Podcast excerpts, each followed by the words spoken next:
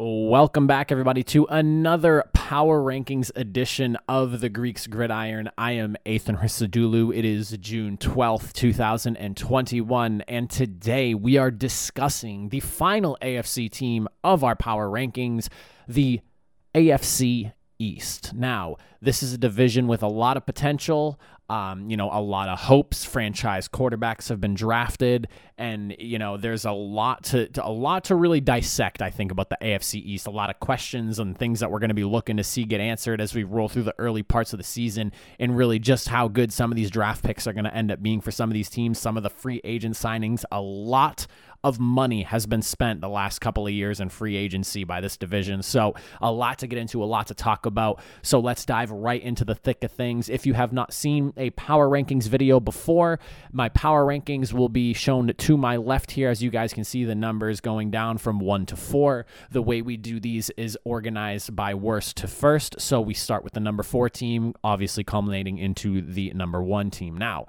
for the number four team, um, this was probably I feel like I say this a lot about every single division. It's funny, but uh, this was probably the easiest of the four. Uh, and this is not to knock you guys, New York. However, I will go ahead and put at number four the New York Jets. Now, there is a lot to be excited about in New York. This is a team that is in full rebuild mode. They just drafted at the number two spot what they hope to be their franchise quarterback for the next next 10 to 15 plus years in Zach Wilson. So a lot of things to be excited about. They've been they're working with a treasure trove of draft picks this year, next year.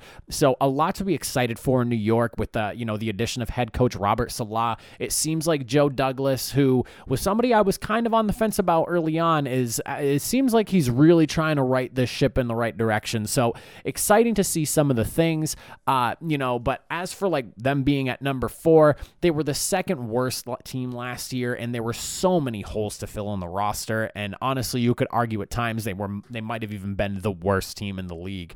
Uh, it, on top of that, you get a rookie QB coming in with a depleted roster that's trying to, you know, reset and rebuild. There are some pieces to like. Uh, but again, there's just so much that needs work in New York. This is a team that, you know, one, two years down the road with a couple of strong free agencies and on top of that, strong drafts, you could really get excited about this team. But I will say this I have them at number four I expect them to win no less than five to seven games, though, next year. I think Zach Wilson is talented enough that, you know, with the right pieces around him and with the right coaching with Robert Saleh, you know, they could win some games. They could surprise and steal a game or two here and there. They might even be better than what I'm predicting. Who knows? Zach Wilson could be the savior of New York. But I do think, you know, five to seven wins at least is probably the floor for this team. Things are looking good in New York. It might be another tough year as a Jets fan. However, there is a lot to be excited excited for going down the road. And I mean, I think anyone in New York, as, as a Jets fan, that is,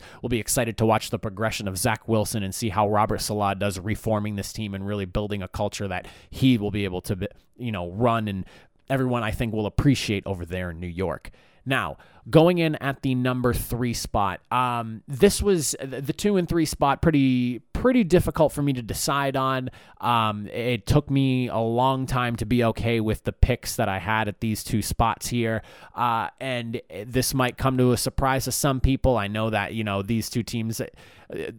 The Dolphins at number three, I guess, without trying to hold off any longer. Some Dolphins fans might be a little bit frustrated with me on this one, considering that the Patriots went seven and nine last year and they went 10 and 6. Um, the reasoning for the Dolphins being at number three is more because of what New England did than what the Dolphins didn't. So the reason I have Dolphins at number three, they lost Ryan Fitzpatrick, who, you know, he won some big games for them and was a solid leader for that team. There's still some questions about the deep ball with Tua, and, you know, is he really going to be the guy over there in Miami? Um, I will say this he did go six and three last year as a starter, so I don't think he gets as much credit as he should. Um, I do think he he gets a little bit of flack in on things he maybe shouldn't, or you know, there's things that are being oversighted in how he was, you know, in the team that he was playing with, and just his overall situation. But I will say he, you know, this is a prove it year for him. He needs to produce if he's going to be the guy over there in Miami. He does have some solid pieces. They went after Jaylen Waddle in the draft, you know, so a lot to be excited about. Mike Gesicki's, you know, a young emerging tight end that they have over there in Miami as well. And then obviously you have DeVante Parker, so a nice setup there. And then on top of that, you know, some good defensive picks in Jaelan Phillips, Jevon Holland, and Liam Eichenberg on the offensive line there. Some people considering the Miami Dolphins draft picks to be, you know, or draft class, excuse me, to be one of the best in the league, if not the best, and in my personal opinion, is one of the stronger draft classes as well. Um, this was already a solid roster, and it only got better with the draft. So this could easily be a swap at two and three between the Patriots and the Dolphins, and obviously that will kind of spoil who I have at number three here, or number two here rather being the New England Patriots. So, Dolphins fans, trust me, I hear you if you're, you know, being like, wow, you picked the Patriots seriously.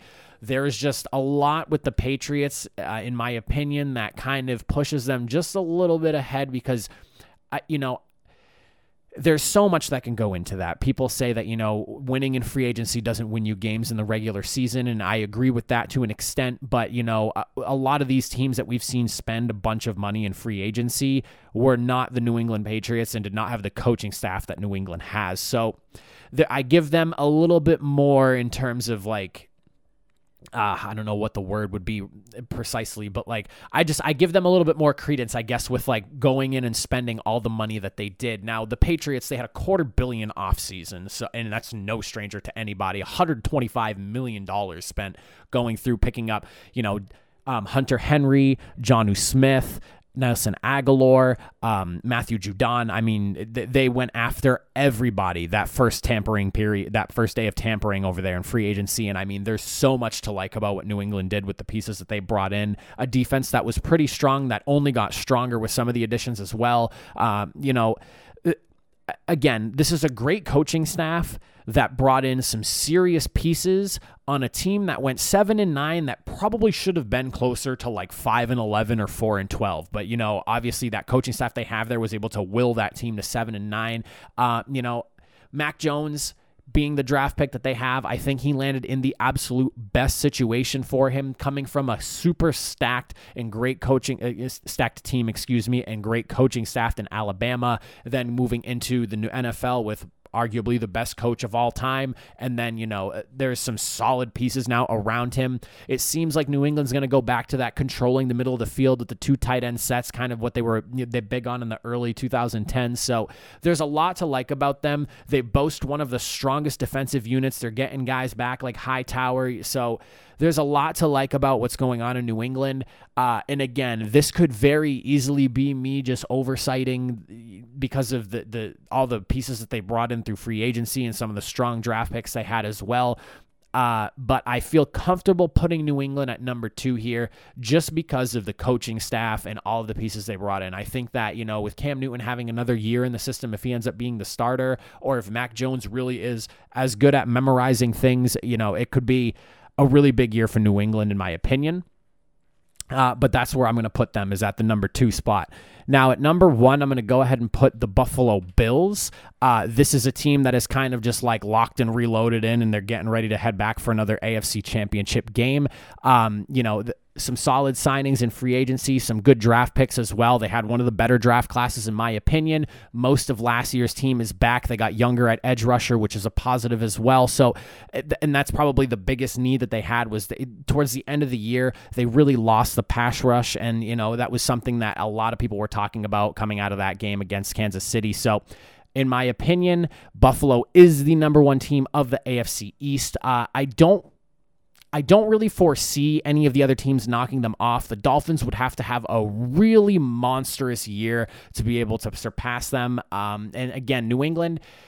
I, am so torn between Miami and New England being at that two and three spot. Like New England could very well be number three, and the Dolphins could be right back in that number two spot. I think if like and this goes against how I'm organizing the teams, but if the Dolphins really hit on their draft picks and their team was really that good last year and it got even better with what they did this offseason, I think the Dolphins, more so than the Patriots, would be more likely to overtake Buffalo. But I mean, if Buffalo's not winning 13, 14, 15 games next year, obviously they have the extra game added this year. It's a 17 week season now, or excuse me, 18 week season, 17 games.